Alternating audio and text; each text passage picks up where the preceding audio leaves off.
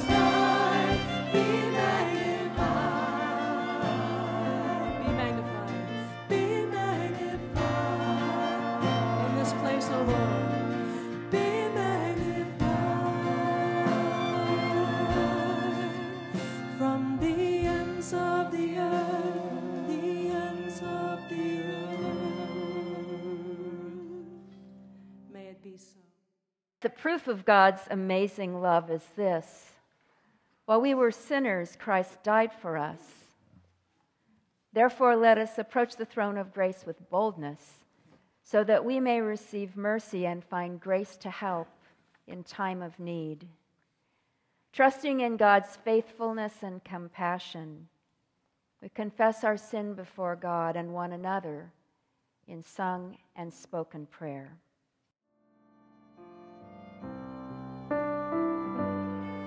Sing together. Kyrie eleison, have mercy.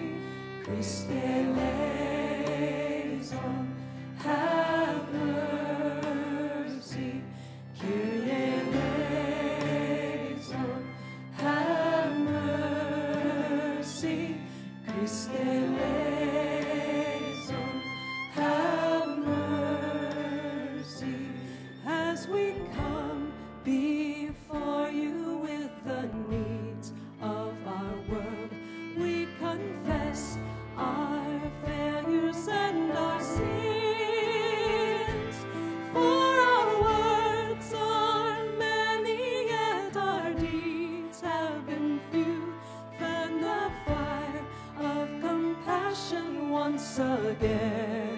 together. Kyrie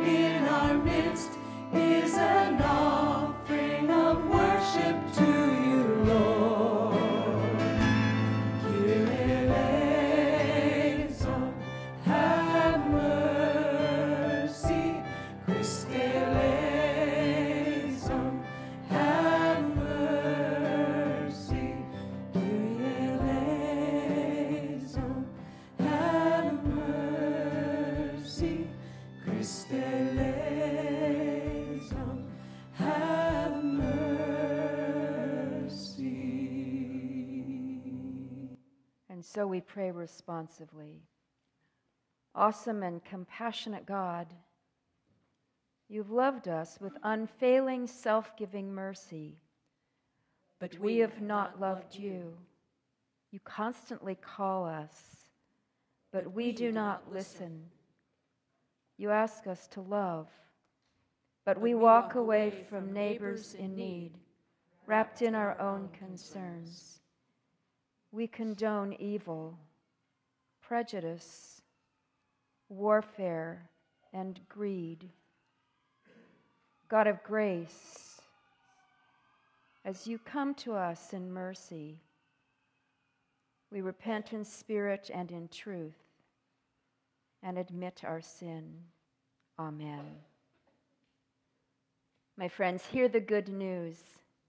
In the life, death, and resurrection of Jesus, we are assured that there is no sin so terrible that God cannot forgive, no hurt so terrible that God cannot heal. God accepts, God forgives, and God sets free, receive the forgiving love of God. Thanks be to God.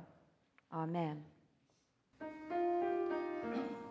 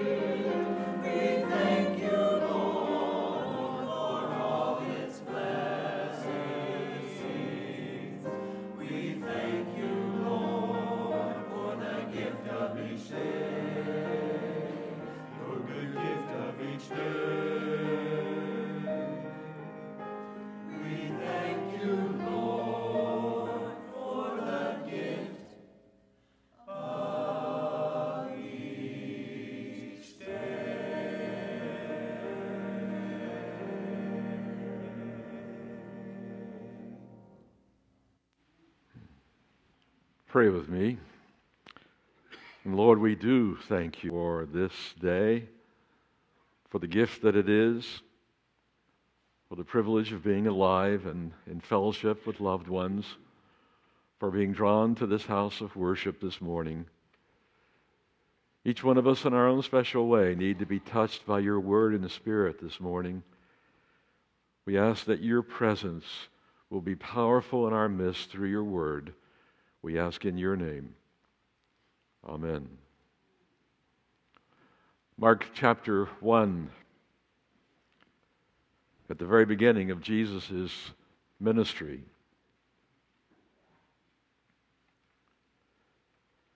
In verse 29, as soon as they left the synagogue in Capernaum, they entered the house of Simon and Andrew with James and John. Now, Simon's mother in law was in bed with a fever, and they told him about her at once.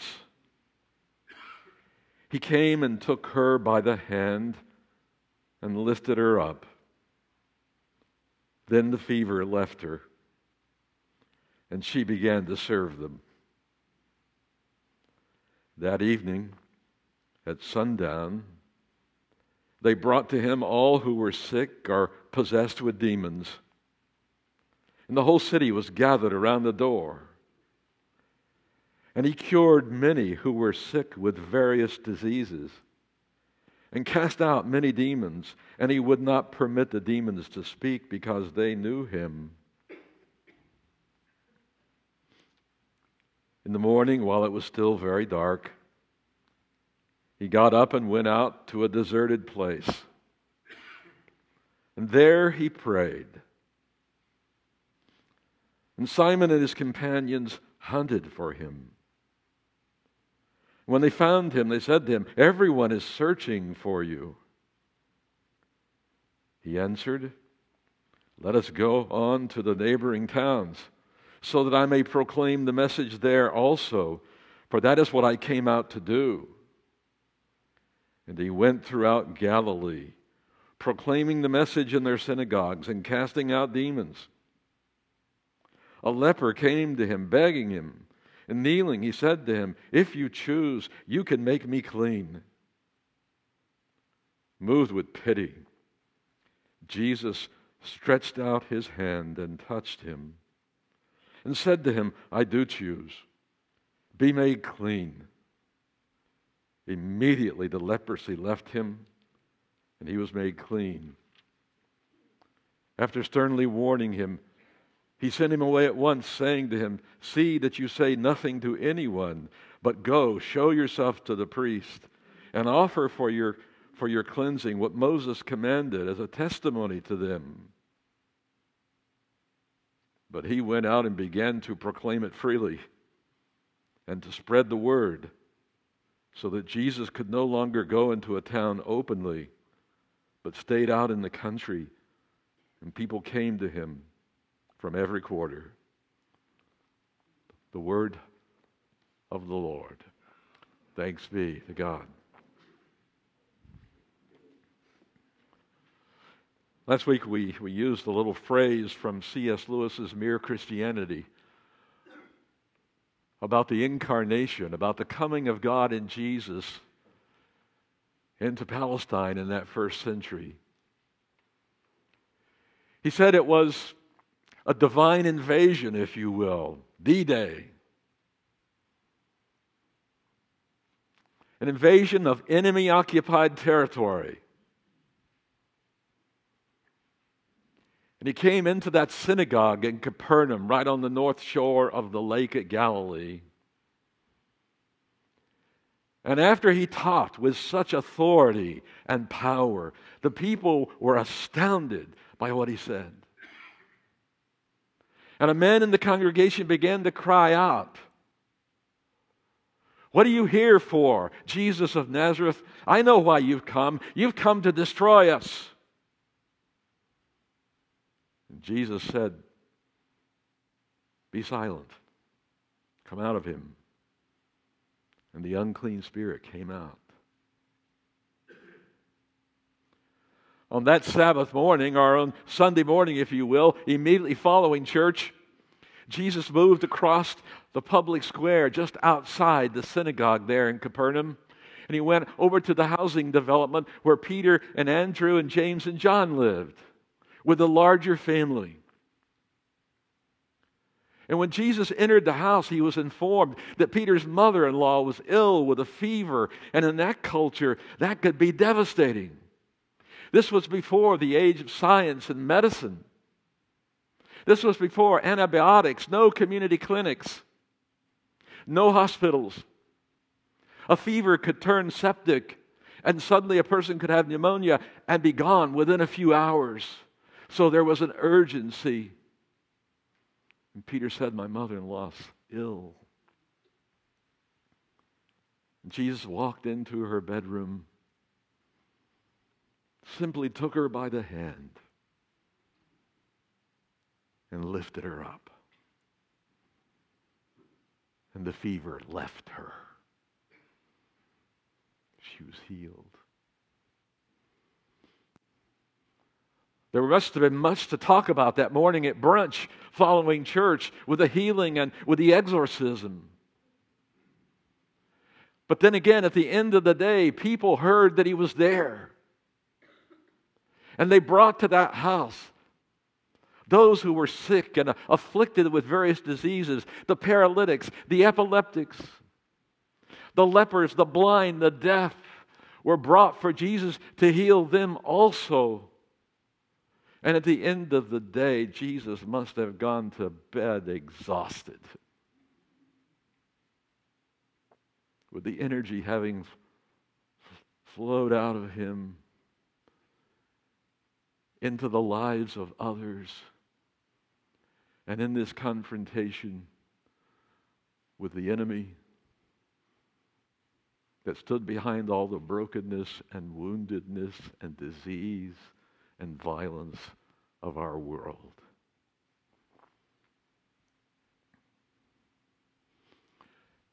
The text tells us something very interesting about Jesus. It said the very next morning when he got up, while it was still dark, early in the morning, he got up.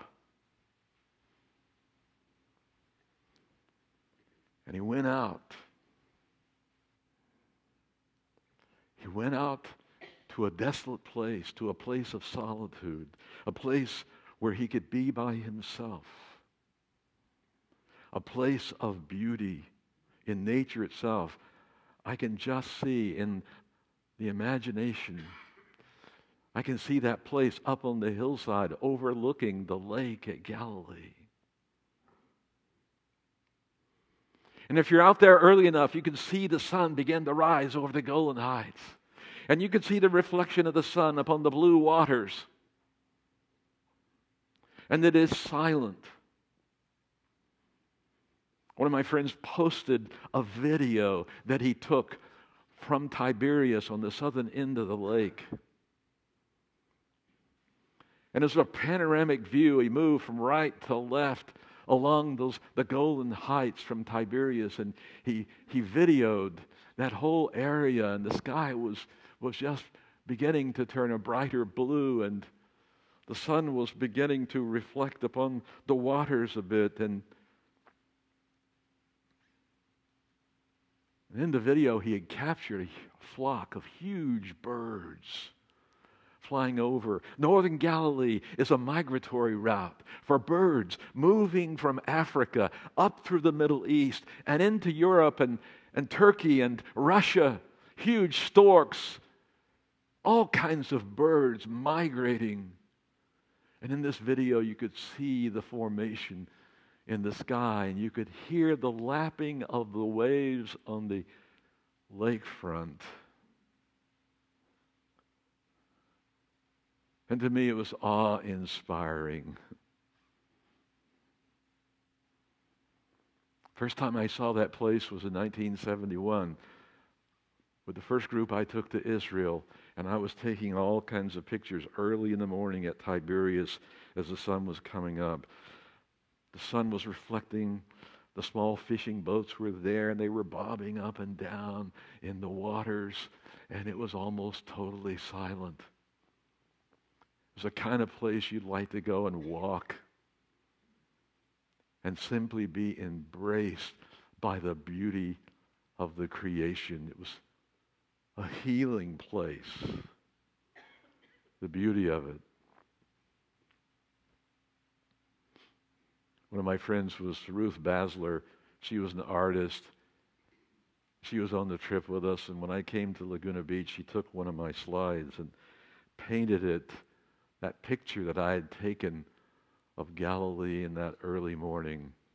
I treasure it because it was her gift to me, but also because it pointed toward that environment of the beautiful creation in which we all live, which we know all about because we live in Laguna Beach and we've seen the sunrises, we've seen the sunsets, and We've seen Catalina and we've seen the whales bobbing up and down in the ocean. And it is a glorious place to walk and to simply meditate and to contemplate. That's what Jesus was doing on that morning following that very busy weekend of engagement with all that which was broken and in great need. And I love it so much that Jesus went out on that early morning hour to pray. He went out to pray. The text doesn't tell us what he was praying about, but I want to read into that text and make some suggestions to you. I think Jesus regularly prayed the Psalms and the Psalms of creation. And I think of Psalm 104 that celebrated God's creative power. How manifold are your works in the whole creation in this world. The whole earth is full of your wisdom. I look out, I see the sun, I see the sea, I see the hills. And a multitude of living creatures live there, and the birds flying in the air, and I see them all as a witness to who you are. And Jesus, praise the Lord. Bless the Lord, O my soul. Let all that is within me praise the Lord. How many times I've walked the trails around Laguna Beach. In the daytime, late afternoon, late evening, in the darkness of the night on the streets near my home, praying, aware of the presence of the Lord, of the goodness of the God of creation. And I believe Jesus thanked God for all of that. I think he also remembered what he'd been dealing with over that Sabbath weekend. With the paradoxical nature of creation that is so good and beautiful and yet can, can hold such evil and mystery. He knew that that was the route through which many armies had moved up and down the Middle East, where that, that had seen much violence. 1980, I met a Jewish woman as a guide in Israel, and she told me the story about being in the last boat out of Europe, as the, the children's boat, the last boat of German children that escaped. And they came into northern Galilee there, and they discovered an area that was infested with mosquitoes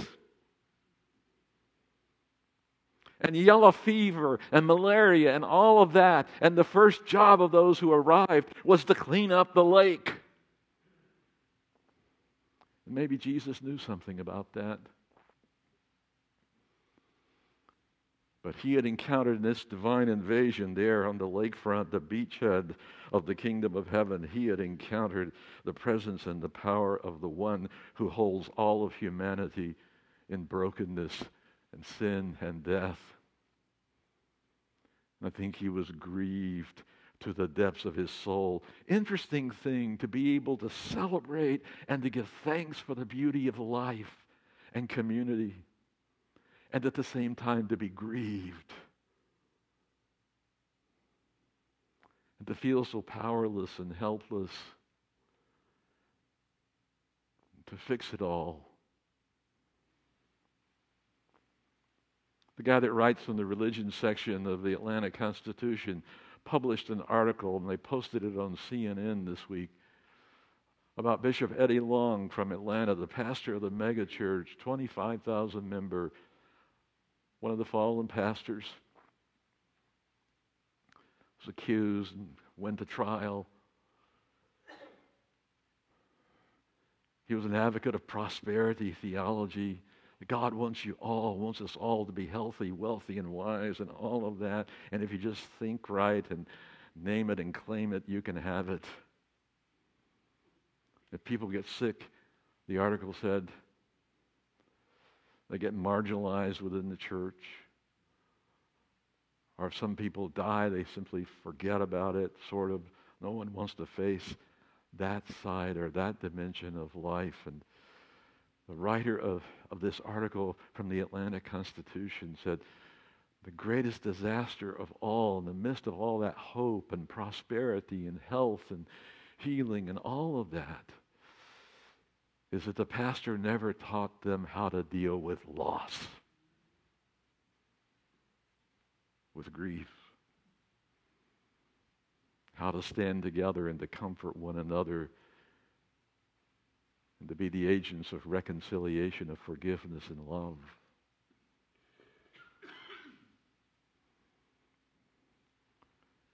To do that, you have to be identified with the brokenness and weakness of the world. And Jesus was there, Son of God, fully human, fully God, beginning to take on the wounds and the brokenness of the world. In the words of Isaiah the prophet, he was wounded for our iniquities, and by his stripes we are healed. He understood what it meant to become identified with all that is broken in our world.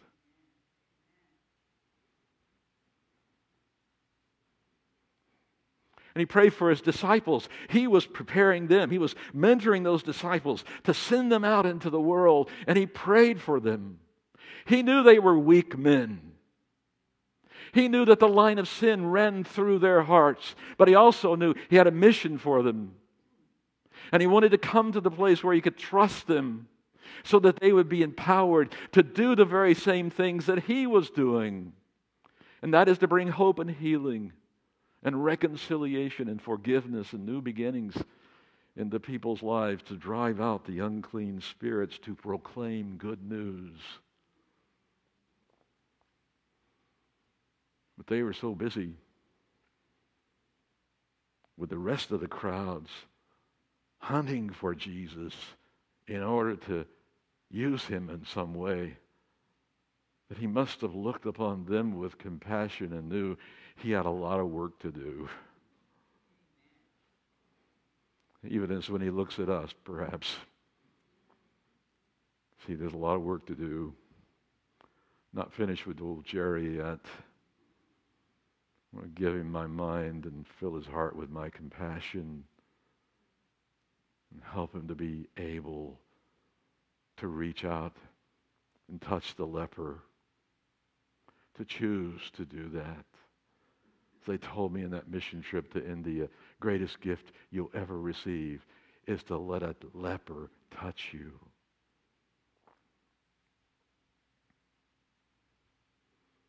We just think of that great prayer, the high priestly prayer of Jesus in John 17, where Jesus prayed for his disciples that they might be one, even as he and the Father were one. He knew there was already the spirit of competition, jockeying for power amongst themselves, and that they needed to move into the unity of the love of God the Father, Son, and Holy Spirit. It was the only hope of the world if the church could be there as one people of God with one common confession, committed to the gospel. And so Jesus prayed for that that their lives might be touched.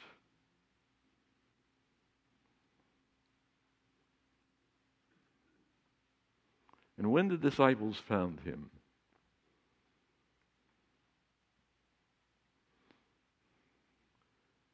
and said, Everybody is searching for you. Now come with us so that we can keep up the good work. You got the power.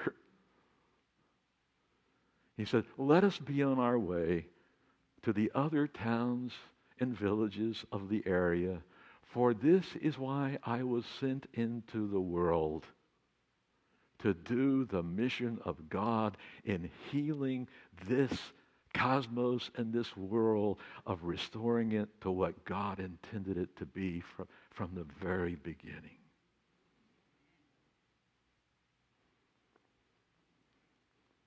Years ago, Elizabeth O'Connor wrote a book called The Inward Journey and the Outward Journey. And she said, You can't have one or the other of those journeys. It's always both sides of it. If you're going to live in this world and be a follower of Christ, your soul needs to be formed. You have to be prepared to take that inward journey of relationship with God. You need to learn to pray. Because very quickly you will discover you do not have the power to do what you want to do. That you're limited by your humanity. You don't have the spiritual strength to hang in there. And Jesus knew that about himself. That he was dependent upon the Heavenly Father. He took the inward journey and lived in right relationship with God. The Gospels tell us that repeatedly Jesus went out into a desolate place to pray at all the important moments of his life. And every day, someone said that prayer was the breath that he breathed.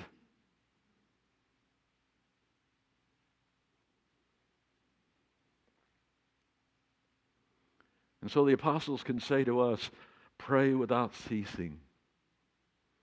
If you're going to be fully human, if you're going to be blessed by God, you're going to need the presence and the power and the authority of God to stand where you stand, to say what you say, to do what you do. You got to take that inward journey, but that inward journey, I can guarantee you, is going to turn you outward, and you're going to be seeing the world in a whole new way. So you better get ready for it, church. If you worship God, if you pray, if you listen to the Word of God, you'll begin to see the world in a new way. I remember our first trip to Mexico City. And living in the Ajusco with those folks down there who had absolutely nothing. And we had come to bless them, and I was so afraid of being touched by them. Halfway got myself sick with some kind of a flu, and I told the runner of Partners and Hopes, you know, I don't think I can go out and stay in the home of some of these folks. I need to stay here at the Lutheran Center and take care of myself. And he said, Are you afraid to be weak with these poor folks? And it absolutely nailed me. I was absolutely afraid. I remember in the early 80s when the new AIDS or leprosy came to our city. And people were scared to death, and we lost members of our own congregation and many in the community. And the mayor of the city appointed me to the AIDS Education Task Force for the city to do education. He said it was a silver bullet for helping to address the need of a suffering people who were scared to death. And indeed, it was important. We did everything we could do to reach out and to educate because there was no science that could address the issue. And we were all afraid, and we wanted to have a memorial service here for the victims of AIDS. I was a part of an interfaith community and a, a leader in that. And one of my most trusted friends and members of the church said, We can't do that. We're too afraid to do that. And yet we began to reach out, and you began to reach out, and we made a big difference.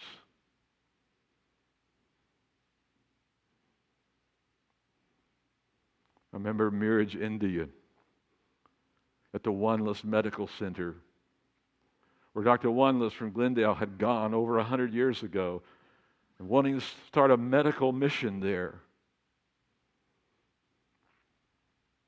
And he met a departing missionary leaving India. And when he discovered that he was wanted to be a medical missionary and to build a hospital, said to him, Young man, you need to turn around and go back. There's no chance for the gospel to be planted because this is not good soil for the gospel. It simply defeated me, and I'm going home. I remember being in that place as a part of our presbytery project there in the chapel with all the nurses and the doctors each morning in worship and prayer. And I began to see why they began their day with worship and prayer with the inward journey, because that day they were going to see every disease and sickness and affliction possible on the face of the earth.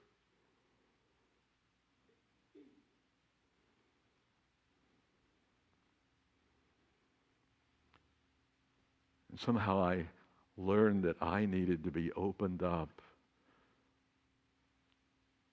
to not only understand but to also have some compassion for the suffering of the world.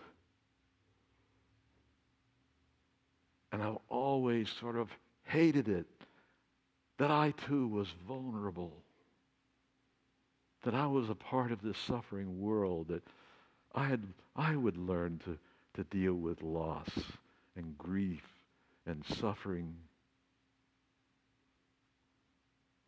But somehow it would be all right because even that outward journey would energize my soul.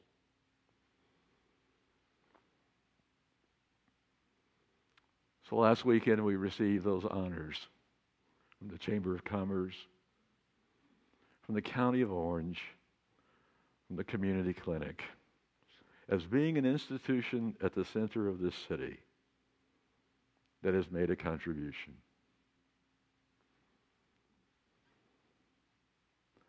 I hope we never forget that. It's a simple little thing. It's not anything that we seek. but it's the awareness of why God has placed us here anyway. We must be about the work for which Christ has called us and sent us to proclaim good news of the gospel, the forgiveness of sins, the transformation of life, the healing of the broken. And in the process, we will bear our wounds and we will discover ourselves what Henri Nouwen the Roman Catholic priest, said about himself. He said, I'm a wounded healer. And so are every one of us. The church is a wounded healer. And we enter into all these dimensions of life with the same compassion that drove Jesus to identify with the human condition. That word for compassion or pity, as is translated in the text, means to be moved from the depths of one's bowels. It's a feminine word. But in some ancient manuscripts, it's translated as anger. I've asked myself, what was Jesus angry about? I think he was angry at seeing such a beautiful world filled with so much potential and how far it had fallen away from God the Creator. And all the manifestations of that which he came to make right, to heal, to lift up. It's the same word used in John 11 when Jesus stood at the, at the grave of his best friend Lazarus and wept with deep trouble in his soul, with deep anger that the world is as it is, determined to do something about it for the glory of God and the blessing of humanity. Thank God he did that. He was not afraid to weep in the presence of his friends and to be touched by suffering. To be at a place not knowing exactly what to say except Roll the stone away and come out, Lazarus. And Lazarus came out. And when he came out, it sealed his own death warrant by the authorities. And the people were even more determined to kill Jesus because it was a confrontation with the enemy in enemy occupied territory. And that confrontation continued all the way to the cross. Where in his wounds we were healed and brought back and have begun that long journey of restoration to what God intended us to be from the very beginning. I don't know what burden you carry in your heart this morning, but I have faces and names of loved ones dancing in my mind who are no longer with us. I know the vulnerability in which we all share. And so there's both joy and there's hurt. And I think it's, it's grown within me because of this story of the gospel. This story breaks my denial about the human condition and helps me to know how much I need God in the totality of my life. And so do you. And thank God we can be here this morning to comfort one another, to encourage each other, whatever may be happening. Pray with me. Father, we come into your presence but we know that you are already here and your spirit is within us. And we've received the courage to live and to touch and to heal and to do all those other works of mercy and justice. Claim our lives over and over. Draw us into the depths of who you are and of your profound love for the world that you created. Thank you that you restore us and forgive us along the way and empower us to be your disciples Give us strength and hope this morning. We pray in your name. Amen. Let's stand and affirm our faith together.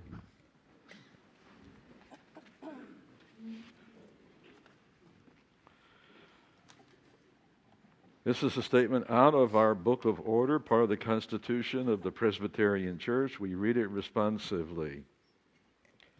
The church participates in God's mission to the world through its ministry and worship. worship presents the reality of the divine rule, which God has promised in Jesus Christ as the renewal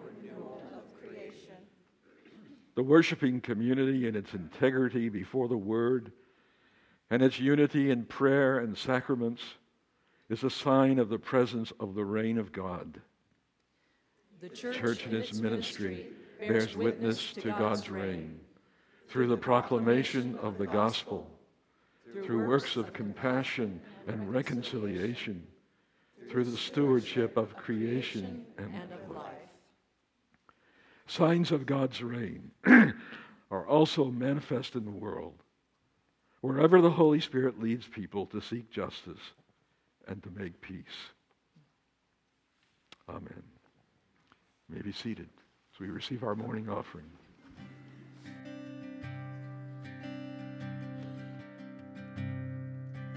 Multiply your love through us to the lost and the least. Let us be your healing hands, your instruments of peace.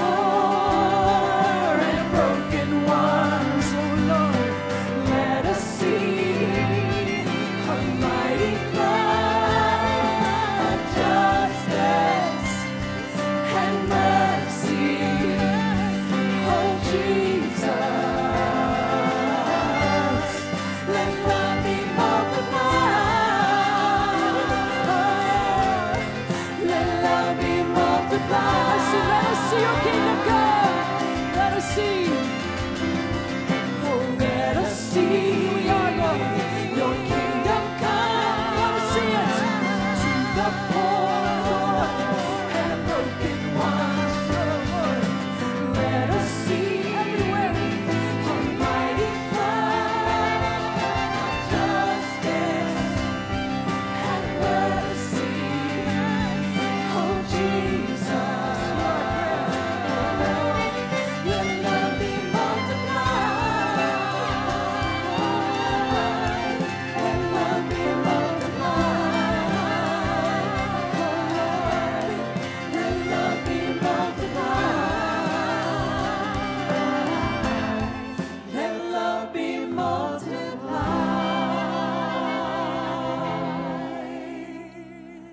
Let us pray.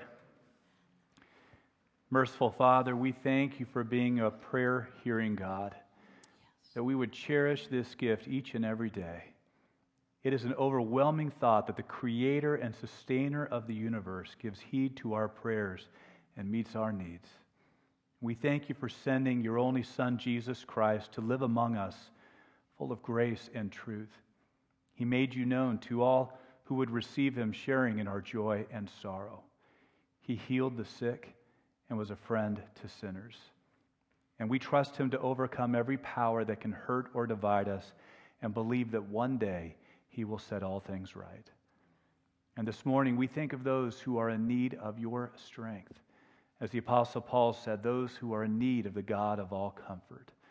We pray for those in our church who are hurting and suffering, who are sick, grieving, depressed, or feeling alone.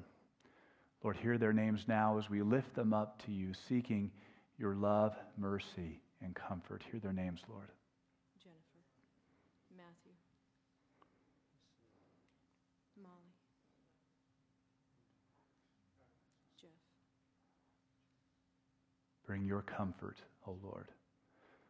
Bless now the offering this morning, and may it be used to further the cause of your kingdom in this world for the sake of Jesus Christ, the one who taught us to pray, saying, Our Father, who art in heaven, hallowed be thy name.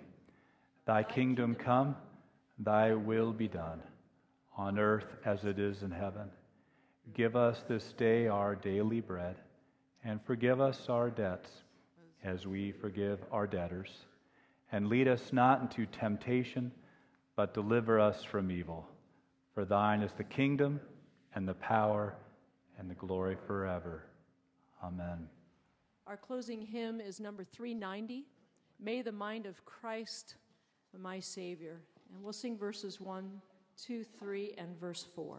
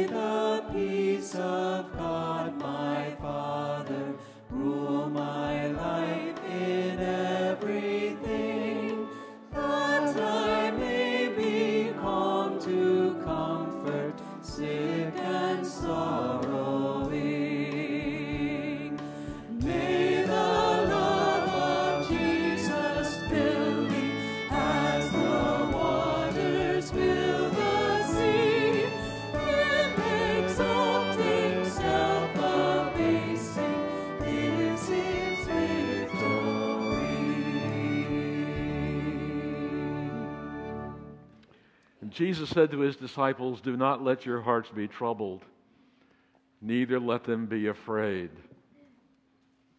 My peace I give to you. My peace I fill with you. Receive the great gift from God of that inner peace that guards our hearts and our minds in Christ Jesus and which energizes us to do the work of the kingdom. In the name of the Father, the Son, and the Holy Spirit. Amen. And if you need special prayers this morning, I just invite you to come to the front, and our prayer folks will be there, and uh, you'll be prayed for, and hands will be laid on. God bless you.